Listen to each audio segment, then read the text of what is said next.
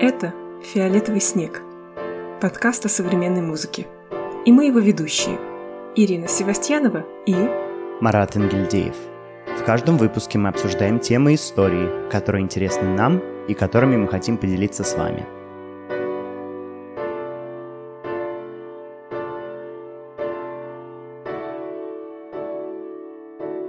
Всем привет! Это шестой выпуск подкаста «Фиолетовый снег», Сегодня мы будем говорить о мультимедиа музыке.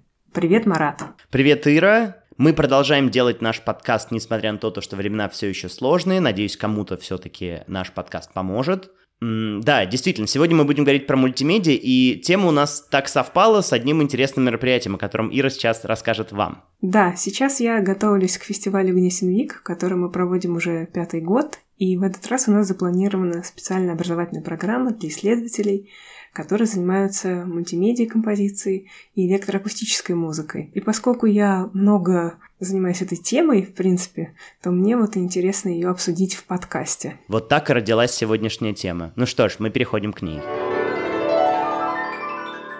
Что же такое мультимедиа? Хочется спросить, Ира, тебя сначала. Что значит мультимедиа для тебя? Действительно, это такое новое понятие. Все его трактуют по-разному. Можно говорить о том, что мультимедиа — это произведения, которые связаны как-либо с цифровой реальностью, то есть такие гибридные работы, в которых э, реальность смешивается с виртуальным пространством. А можно э, смотреть на мультимедиа шире. Как я понимаю, Марат, тебе такой взгляд ближе. Когда мы готовились к этому выпуску, мы с Ирой долго обсуждали, что такое есть мультимедиа, и пытались найти какую-то общую точку соприкосновения. Мне кажется, важно начать от того, что вообще мультимедиа. Мульти, конечно же, значит много, медиа значит медиум, то есть много сред. И в данном контексте мне кажется, можно говорить о любом искусстве, которое сочетает в себе, или способе коммуникации, то есть не обязательно искусстве, которое сочетает разные медиумы, да, разные способы подачи информации, то есть будь то визуальное, аудиальное или какое-либо другое. Вот. Ира уже упомянула то, что для нее это скорее какое-то понятие более связано с цифровым миром, но для меня мультимедиа, конечно, более широкое понятие. Я рассматриваю как любое сочетание двух разных сред. Мне кажется, в этом случае хороший пример это Гайден и его «Прощальная симфония», в которой музыканты в конце по одному выходят из зала. Да, то есть постепенно музыканты покидают сцену в конце этой симфонии, просто иногда даже вот последние участники, они гасят лампочки просто. И с этой стороны можно рассматривать это произведение как сочетание музыкального и театрального. Но, с другой стороны, можно и вообще думать об опере как тоже сочетании разных пластов и разных каких-то способов подачи материала, хотя Ира тут со мной не очень согласна. Ну да, мне кажется, что оперу можно рассматривать с разных точек зрения. Во-первых, это театральный жанр.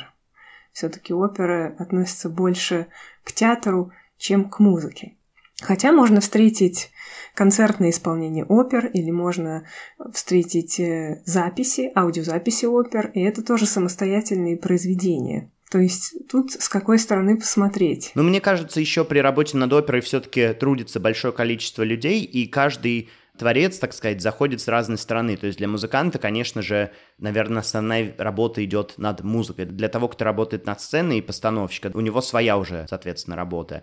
Но в каком-то плане, да, все равно опера более театральный жанр, и, наверное, это вот такое первичное понимание мультимедиа в максимально широком смысле, что просто сочетание разных приемов коммуникаций. Мне кажется важным еще вот партитура, запись этих произведений и опер, и балетов, потому что в опере, в общем-то, не прописана сценическая часть произведения, и в балете тем более. То есть в балете не прописана хореография, в партитуре прописана только музыкальная ее часть. И, э, соответственно, партитура хореографа — это самостоятельное произведение, которое накладывается вот на музыкальное произведение.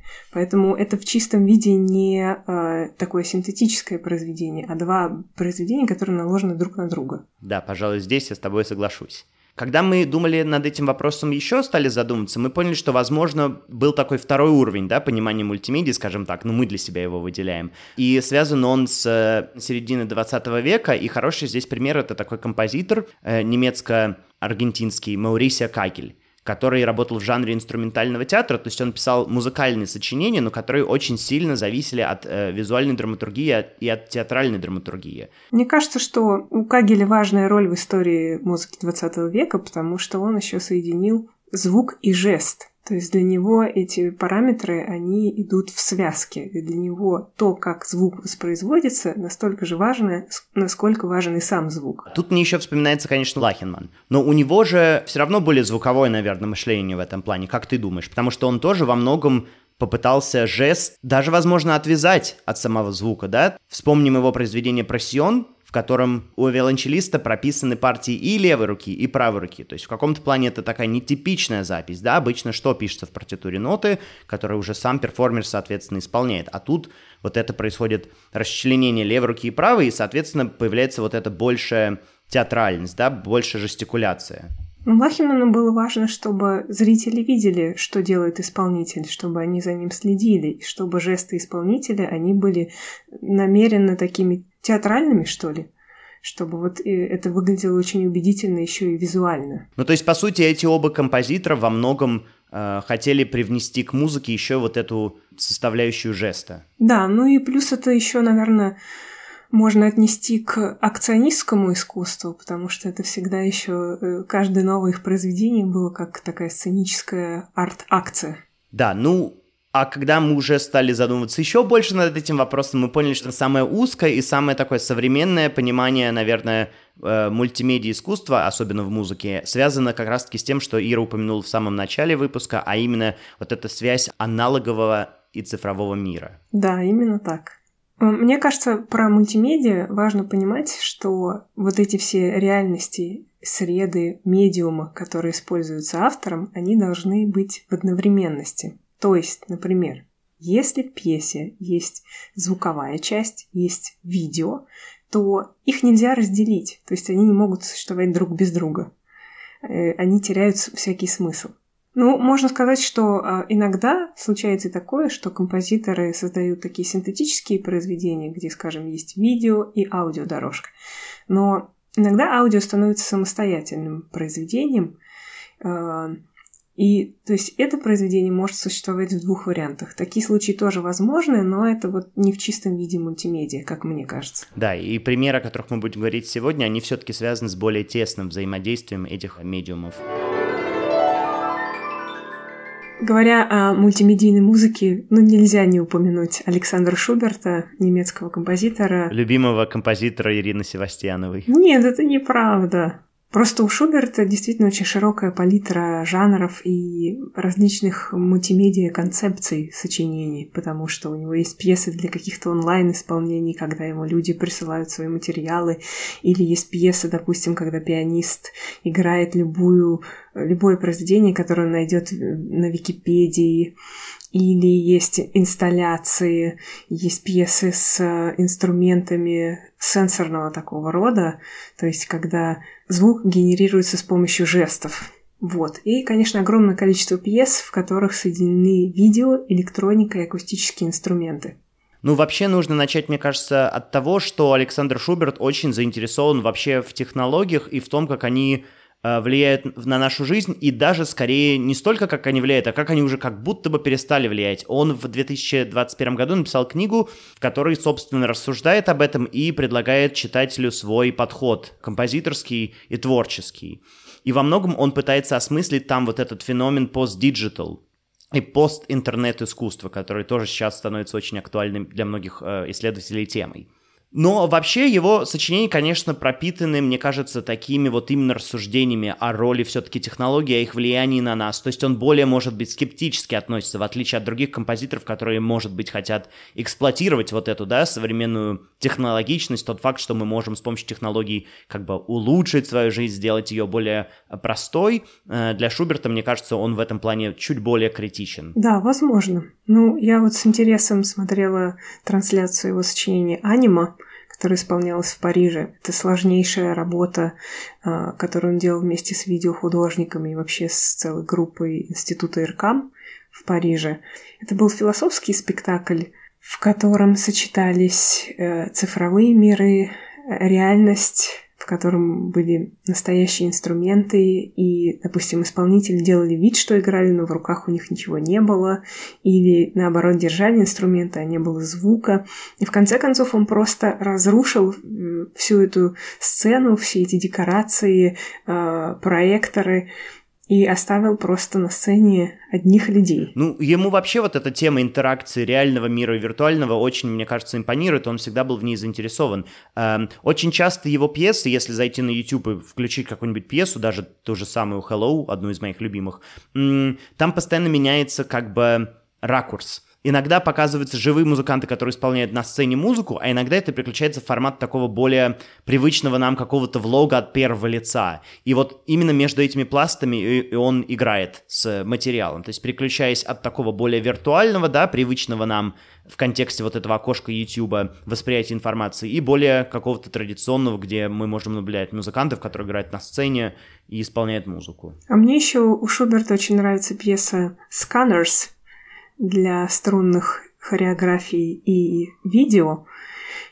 И она интересна как раз тем, что там обратный процесс. То есть эм, во многих мультимедиа сочинениях вся игра построена на том, что есть, допустим, э, музыканты, которые выполняют какие-то действия вживую, то есть они совершают какие-то движения, жесты, играют на инструментах, и потом это переходит в лайв-видео. И дальше э, вот, вся концепция пьесы построена на сочетании этого реального и виртуального. А вот в Scanners наоборот, там э, живые музыканты, они как будто бы изображают то, что они на экране. То есть он простыми довольно средствами показывает их э, как будто бы нереальными. То есть он решает это за счет цвета, ну, за счет каких-то видео, э, фрагментов, но в целом это такой вот обратный э, эффект, как из реального сделать эффект виртуального. И, конечно же, не приходится говорить о том, что это все очень технологично, в том плане, что используется очень много компьютеров, очень много проводов. Это такое вот совмещение во многом действительно аналогового и цифрового. И в этом смысле, мне кажется, это вот максимально мультимедийно в том плане, в котором мы это рассматриваем. Да, и это очень сложные проекты технические, потому что звукоинженеры, инженеры видео и прочие инженеры, они должны написать сложнейшие патчи, то есть они должны круто владеть программированием. Ну, то есть, чтобы добиться хотя бы какого-то простого эффекта, нужно потратить очень много времени. Это, конечно, очень затратное сочинение. Ну, вообще, насколько я знаю, Шуберт сам все программирует, у него достаточно неплохой бэкграунд, вот именно программерский. Так что он за это отвечает. Но да, действительно, такие проекты, как у него, э, вовлекают большое количество людей, не обязательно музыкантов, очень часто техников разных планов, да, которые отвечают за, все, за весь этот сложный организм. Ну да, одному человеку невозможно регулировать все эти процессы со светом, видео, аудио, электроникой, э, акустическими звуками, цифровыми. То есть это просто нереально. И там действительно работает целая команда. Но и с другой стороны важно подчеркнуть, что не то, чтобы там сидят люди, и они смотрят на исполнителей и регулируют свет. Это все прописано в программах, поэтому во многом смысле такое искусство, конечно же, вот такой симбиоз настолько завязанный на составляющих отдельных не мог появиться раньше, когда технологии не были такими, ну, несовершенными, но, по крайней мере, такими развитыми, как сейчас.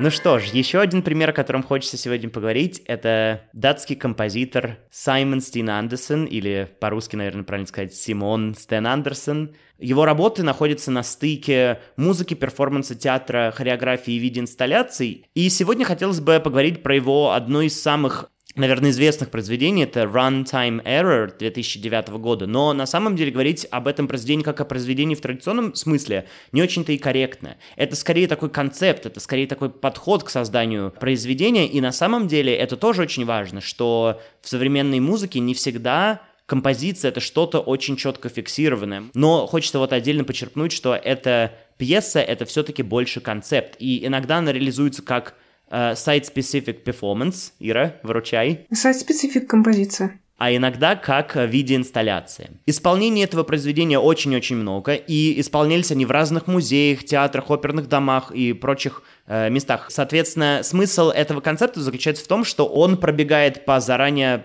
проложенному маршруту в музее или в театре, и он разрешает играть на каждом объекте себе только один раз. То есть в каком-то смысле он постучал по столу, побежал дальше. Постучал по э, какому-то принтеру, да, оторвал скотч от стены и извлек звук. Он бегает с микрофоном, соответственно, каждый звук он записывает на диктофон, и уже из этого создается произведение. Мне кажется, это сочинение еще навеяно всякими видеоблогами, где люди устраивают челленджи, да, когда они запускают э, всякие там э, штуки, такие как принцип домино, да, когда одна фигурка вдруг э, запускает целый ряд э, движений, там какой-нибудь шарик катится, потом там падает в какую-нибудь бочку, потом там проливается вода, потом там целый маршрут выстроен.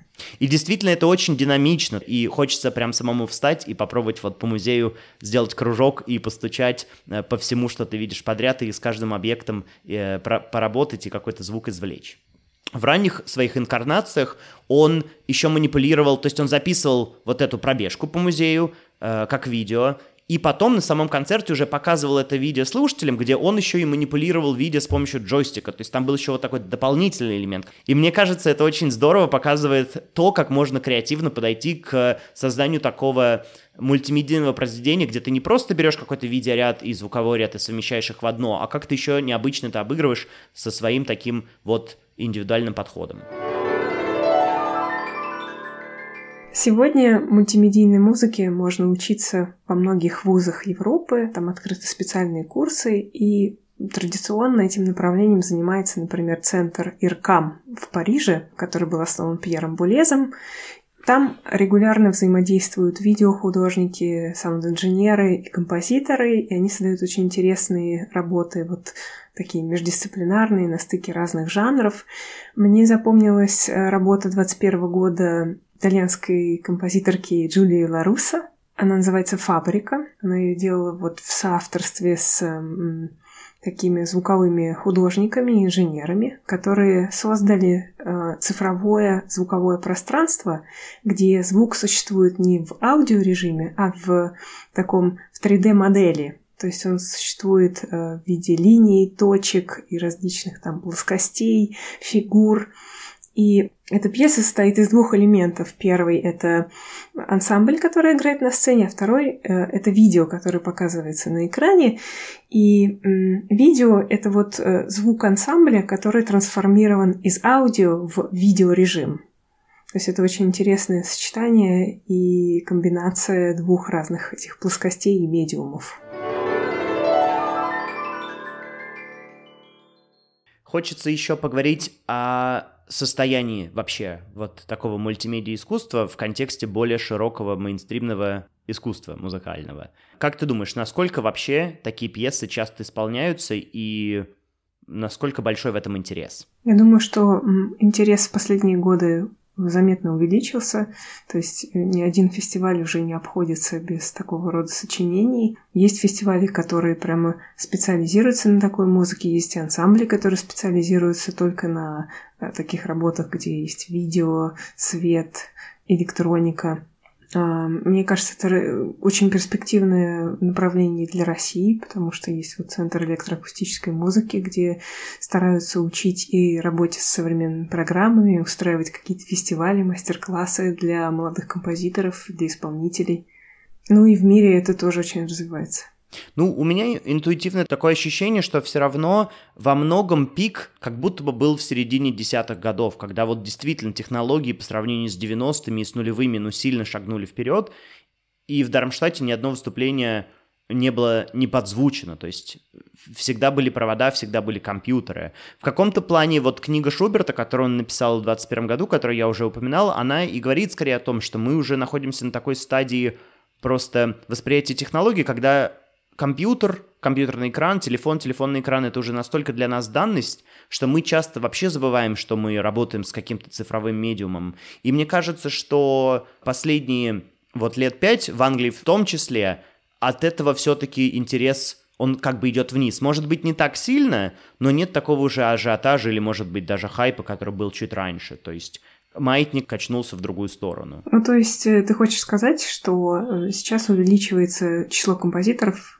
которые пишут там для инструментов, для ансамблей, для хоров. Мне кажется, что да, есть определенная такая вот тенденция общая, когда мы возвращаемся опять-таки в пределах вот того, что я вижу, к звуку как таковому. Ну, конечно же, это не отменяет тот факт, что как субкультура, как какая-то ниша современной музыки, это точно есть, и в ней, в ней есть свои имена, она тоже развивается по каким-то своим законам, это сто процентов.